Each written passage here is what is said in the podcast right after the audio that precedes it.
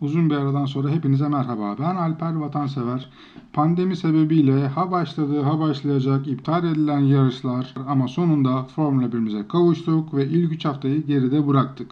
İlk 3 haftada önce Avusturya Grand Prix ile başladık. Daha sonra ertesi hafta tekrar Avusturya Grand Prix'sinde ikinci yarış ve son itibariyle bugün tamamlanan Macaristan yarışıyla beraber ilk 3 haftayı tamamlamış olduk. Peki neleri karşıladık ya da ne bekledik ne geldi e, Formula 1 için bu ilk 3 hafta? Aslında her şey çok güzel başlamıştı. Avusturya Grand Prix'sine baktığımız zaman herkesin hatta bütün pilotların yarışı oldukça özlediğini, e, Formula 1 arabasının içerisinde o motor sesini duymasını özlediğini gördük. Keza daha Avusturya Grand Prix'sindeki ilk sıra, e, antrenman turlarıyla beraber bunu hissetmeye başladık. Tabi antrenman turlarından öncesinde Mercedes'in çok ciddi bir karar değişikliği karşımıza çıktı ki bu karar değişikliği ara, performans ya da yarışlarla alakalı değil. Amerika'da meydana gelen polis şiddetine maruz kalan bir e, siyahi vatandaş, vatandaş için bir protesto hazırladılar ve ırkçılığa son kapsamında bütün kıyafetlerini o gümüş griden siyaha çevirdiler o meşhur gümüş gri Mercedes'lerde bu sene itibariyle ırkçılığa karşı bir protesto amacıyla da siyah renge döndü. Peki burada bizi heyecanlandıran kısım genel olarak başladığımızda ilk antrenman turlarında Mercedesler beklendiği üzere hızlı performans ortaya koydular. Ama bununla beraber geçen senenin Mercedes aerodinamisini ve motorunun bir kısmını kullanan Racing Point'lerde eskiden pembe panterlerdi artık pembe Mercedesler olarak alınmakta da mümkün. Sıralamalarda ya da antrenman turlarında iyi dereceler elde etmiş olmalarına rağmen motordan kaynaklanan bir takım duman atma sorunlarını gördük. Bu da aslında ilk başlarda ve ilk yarış için birazcık Racing Point için ürkütücü oldu ama diğer yarışlara baktığımız zaman ya da diğer sıralama turlarına, diğer antrenman turlarına baktığımız zaman da oldukça güzel ve e, bu sene için umut vadeden bir takım olarak karşımıza çıktı. Peki Avusturya Grand Prix'sinin başlangıcı neden bize heyecanlandırdı? Pilotlar o kadar çok istemişler ve o kadar çok özlemişler ki baktığımız zaman gerek ilk antrenman turlarında, ikinci antrenman turlarında sürekli birileri spinler attığı, hızlı gitmeye çalışıyorlar, o motor sesini vermeye uğraşıyorlar. Örneğin ilk antrenman turlarına baktığımız zaman Grosjean'da tabii Haas beklediğimiz üzere bir fren hidrolik problemi karşımıza çıktı. Verstappen daha ilk virajda bir spin atma durumu karşımıza çıkardı. Mercedes'lerin önde bitirdiğini biliyoruz. Burada ayrı bir parantezi Ferrari açmak gerekiyor aslında. Ferrari son yıllarda 2007 senesinde en son Kimi Raikkonen'in şampiyon olduğundan sonra yüzü pek de gülmüş değil. Hem antrenman turlarında hem sıralama turlarında oldukça vasat bir görüntü ortaya koydular.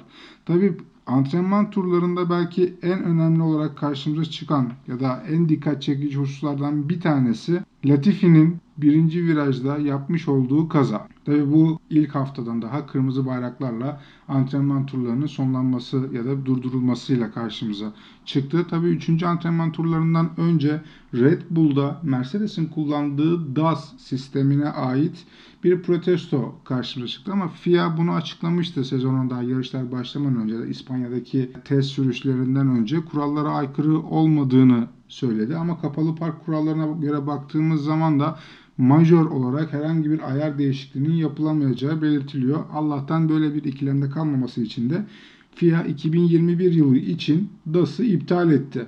Avusturya Grand Prix'sinde idman turlarında en çok dikkat çeken hadiselerden bir tanesi de Racing Point'lerin motorlarından sürekli dumanlar çıkması oldu. Sıralamalara geldiğimiz zaman da Sıralamalarda aslında Mercedesler 1-2 yani genel olarak ilk 3 haftanın sıralamasına baktığımız zaman zaten aşağı yukarı aynı durum karşımıza çıkıyor. Ferrari oldukça sıkıntılı bir süreçten geçiyor. Artık bu sıralama performanslarına da yarış performanslarına da ciddi bir şekilde yansımaya başladı. E, Leclerc 7. olarak başladı Avusturya'da ilk hafta yarışına. Vettel ise Q2'de elenip 11. sırada start aldı. Her ne kadar Leclerc'in 7. sıradan başlamış olmasına rağmen göstermiş olduğu yarıştaki performansta ilk başlarda bir ümit filizlenmesine sebep oldu ama sonrasını tekrardan konuşacağız. Bu arada sıralama turlarından sonra Vettel bir açıklamada bulundu. Ferrari'de önümüzdeki sezon neden kalamayacağına yönelik ve bu şekilde de takımın kendisiyle görüşmediğini, takımla alakalı bu konuda hiç konuşulmadan direkt olarak Sainz'e sözleşme imzalandığı gibi bir açıklamada bulundu. Bu da ister istemez artık bundan sonraki yarışlarda Vettel'in işte tam performans ile kendini yarışlara veremeyeceği şüphesi Ferrari taraftarları tarafından ortaya kondu. Kaldı ki bu da ilk yarışta birinci virajda atmış olduğu spin, ikinci yarışta ise her ne kadar suçu olmamasına rağmen daha ilk virajda iki Ferrari'nin de saf dışı kalmasıyla karşımıza çıktı. Uzun bir aradan sonra Avusturya ile çok iyi bir dönüş, çok heyecanlı bir dönüş yaptığını söyledik. Çünkü daha 11. turda Verstappen vites kutusu problemi yaşayarak yarış dışı kaldı. Zaten ilginçtir ki Avusturya Grand Prix'sinin ilk haftasındaki yarışı totalde 11 kişi tamamlamış oldu. Ve bu 11 kişi arasında baktığımız zaman da çok sürpriz sonuçlar var mı? Belki vardır ya da çoğu kişinin elenmesiyle beraber bu sürpriz sonuçlar otomatik olarak meydana gelmiş olabilir. Belki burada Ferrari taraftarlarını en fazla sevindirecek olan nokta, ümit ışığı olarak gösterilebileceğimiz nokta Leclerc'in 7. sıradan başlayıp yarışı 2. sırada bitirmesi. Tabi Avusturya Grand Prix'sinde Red Bull'da Alex Albon'un şöyle bir dejavusu oldu yeniden. Aynı geçen sene 2019 yılında Brezilya Grand Prix'sinde son turlarda olduğu gibi yine Hamilton'la bir temas ve Bottas'ı yenip yarış kazanmaya kadar gidebilecek bir performans ortaya koymuşken yine Hamilton'la bir temasla artık Albon'un makus kaderi yine puansız olarak kapattı. Zaten iki Red Bull'da yarış tamamlayamayarak elenmiş durumda kaldı. Yarışı tamamlayabilen takımlar arasında tek puan alamayan Williams'a Latifi oldu. Onun haricinde Vettel 10. sırada 11 kişilik bir yarış tamamladıktan sonra 10. sırada bitirdi. Burada Lando Norris kariyerinin ilk podyumunu alarak oldukça güzel bir sürprize imza attı. Ama yarış içerisinde baktığımız zaman da performansı oldukça güzel bir şekilde umut vadeden genç bir pilot olarak karşımıza çıkardı. Tabi burada yarışın kaderini değiştiren olaylardan birkaçı da 3 defa güvenlik aracının piste girmesi. Güvenlik aracı sürekli değişiyor. Aslında son giren güvenlik aracının esnasında da Mercedesler bir nevi kurtulmuş oldu. Çünkü her iki Mercedes pilotuna da pit duvarından sensör alakalı problem olduğunu ve köprülerden uzak durmaları gerektiğini, bu da ister istemez performanslarında yavaşlama olması gerektiğini ortaya koydu.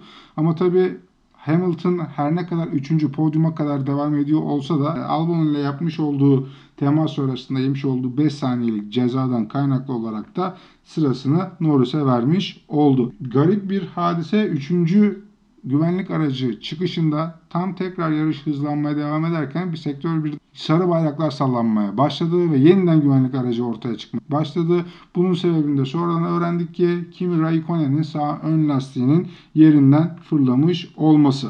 Bakıldığı zaman da 9 tane pilot ilk haftada heyecan verici. Geçen sene yağmurlu 2019'undaki yağmurlu Almanya Grand Prix'si aklımıza geldi. Norris en hızlı tur zamanıyla ilk haftada oldukça bize heyecan verici bir yarış yaşattı. İlk hafta sonuçlarına ve ilk hafta yarışına baktığımız zaman aslında gayet heyecanlı, her anı bir aksiyon kaynağı olan yarış izledik ve bu da sizler gibi Formula 1'i özleyen Formula 1 Türkiye taraftarlarına da oldukça etkili bir başlangıç sinyali vermiş oldu.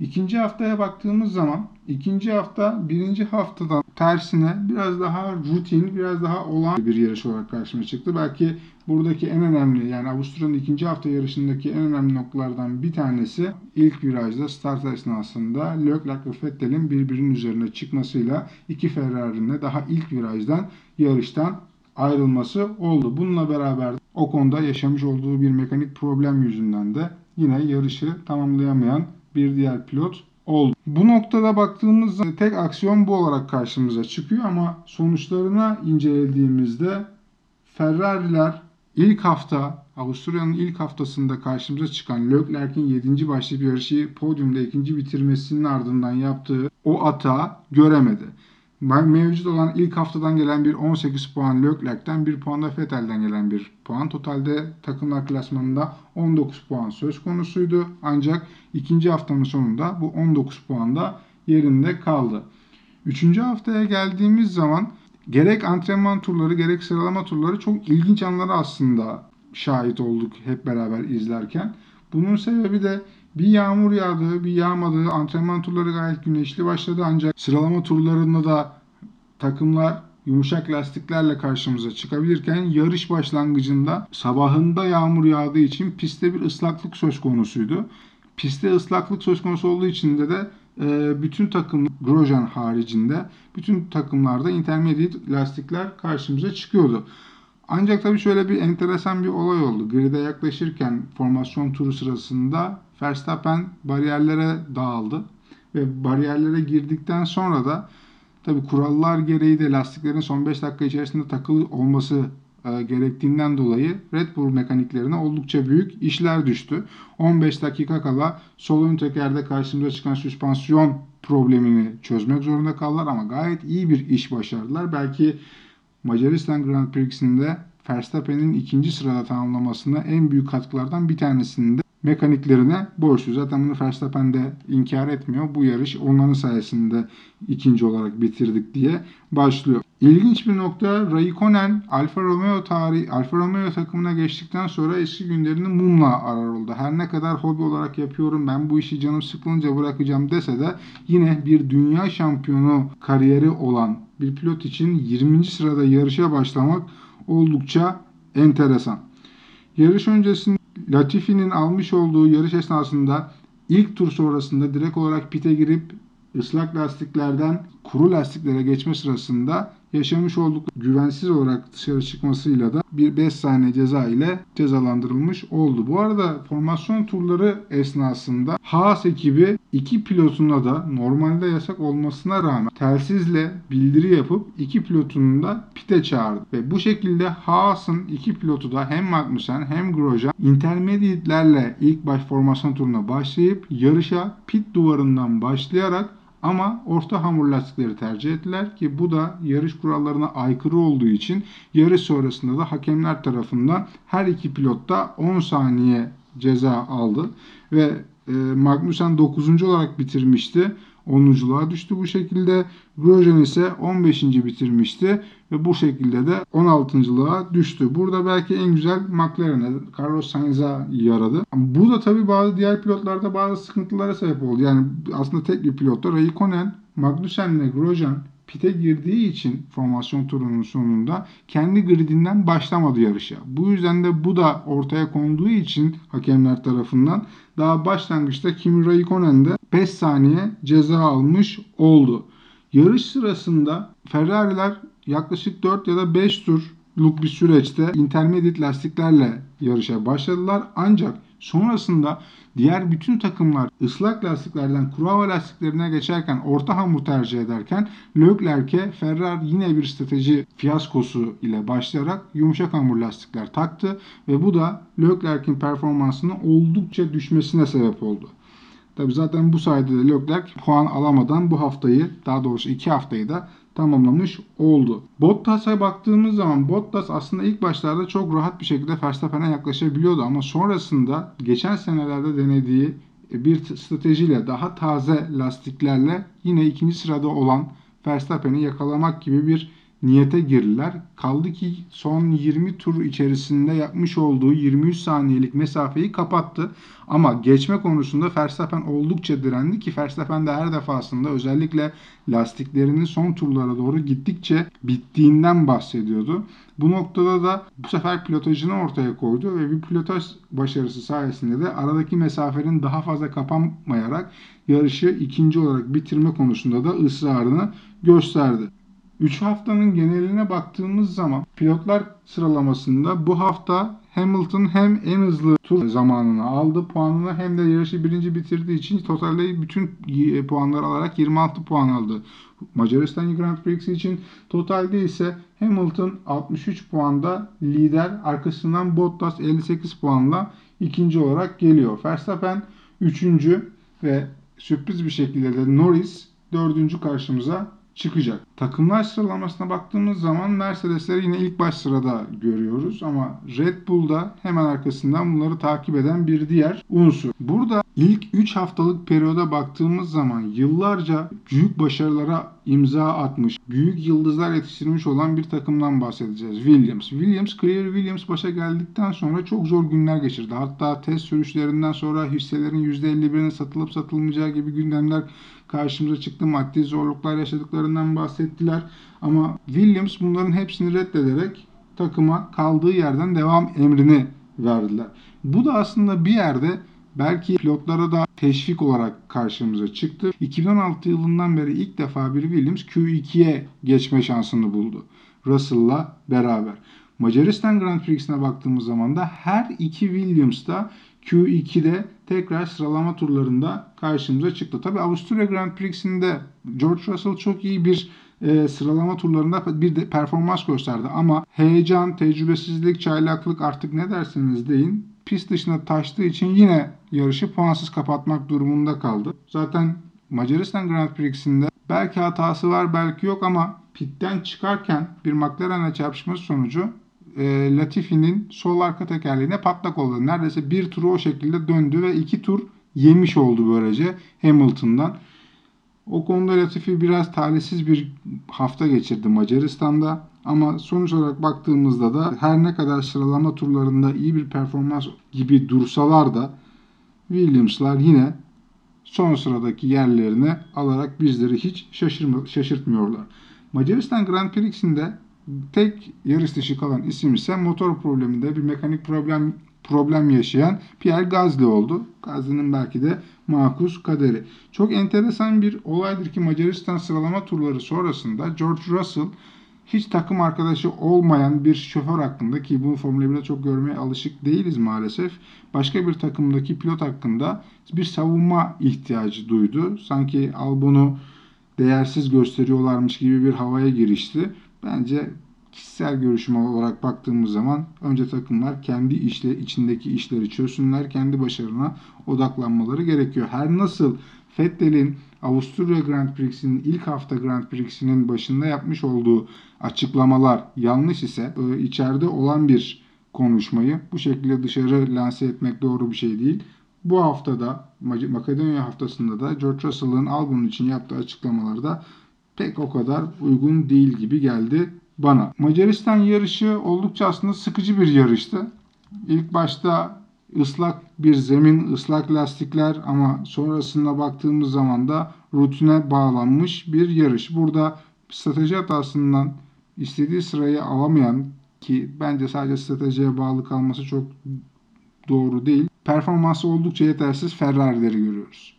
Bunun sorumlusu kimdir, nedir, ne değildir herhangi bir açıklama yok. Ama şu an takımın başında Matteo Binotto olarak gözüktüğü için ise bütün e, sorunların tek muadili olarak da kendisini ortaya koymak mümkün. Çünkü içeride bir kriz var. ve bu krizin yönetilemediği de aşikar. Ferrari'ye baktığımız zaman da yıllarca alışığa gelmiş olan daha doğrusu Schumacher zamanında 2000'lerden 2000'li yıllardaki o başarılarına baktığımız zaman son dönemde son 10 yılda çok çok tarihinden çok çok çok uzakta bir performans ortaya koyuyor. Tabi burada da problemin tespit edilmesinden ziyade bu problemin her ne ise direkt olarak çözülmesi gerekiyor.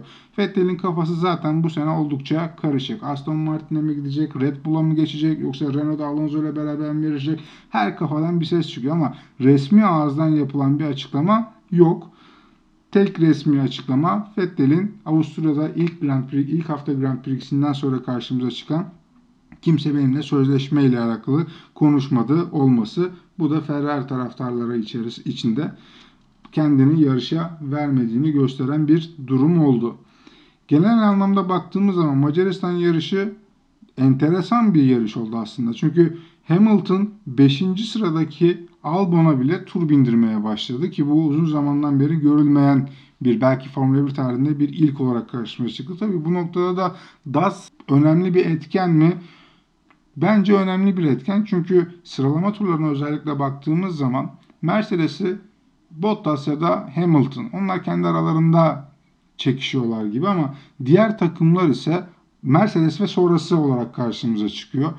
Mercedesler sıralama turlarında 0.08, 0.05 gibi farklarla yer değiştirirken ikinci Mercedes'e en yakın olan yarım saniye farkla üçüncü sıraya yerleşiyor. Bu da sistemi de bir şekilde adaletsizliği ortaya koyan bir sistem olarak gözüküyor.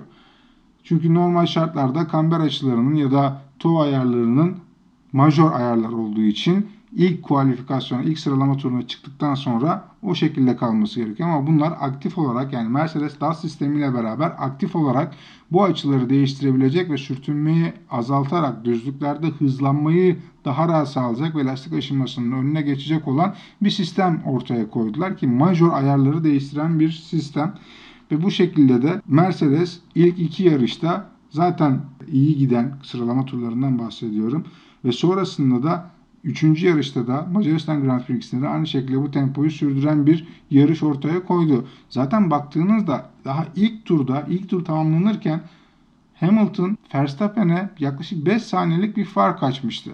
Pilotaj, araba evet Mercedes güçlü bir motor üretiyor. Belki son yıllardaki en kuvvetli motora sahip olan araçlar ama bu kadar dramatik farkın açılmasındaki sebep de DAS diye düşünüyorum ben. Mercedesler ilk iki sıra değil 1, 2, 3, 4'ü aldı. Çünkü Racing Point'lerde Mercedes motorunu ve neredeyse geçen senenin Mercedes kasasını aerodinamiğini kullandığı için 3. ve 4. sırada başladılar. Aslında ilk haftadaki Avusturya Grand Prix'sinin ilk haftasındaki performansları göz önüne alındığı zaman bu sene Racing Point'ten beklentiler oldukça fazlaydı. Çünkü tüm yapılan sıralama turlarında, antrenman turlarında, yarışlarda neredeyse her iki Racing Point'te Ferrari'lerden ve McLaren'lerden önde bitirmeye başladılar. Ama tabii bu bir tedirginlik mi yarattı yoksa bir baskı mı yapıyor pilotlar üzerine bilmiyoruz. Bugün Macaristan Grand Prix'sinde özellikle Sergio Perez çok kötü bir başlangıç yaptı ve Vettel ile Leclerc çok hızlı bir şekilde kendi pozisyonlarından yükselebildiler. Ama tabii yarış sonuna baktığımız zaman yine Hamilton, Verstappen, Bottas üçlüsünün arkasından Stroll dördüncü olarak yarışı bitirdi. Burada bugünkü Racing Point açısından en şanssız insan ise Sergio Perez olarak karşımıza çıktı. Çeşitli problemlerle ya da strateji hatalarıyla karşılaşarak da yarışı 7. sırada bitirmek durumunda kaldı.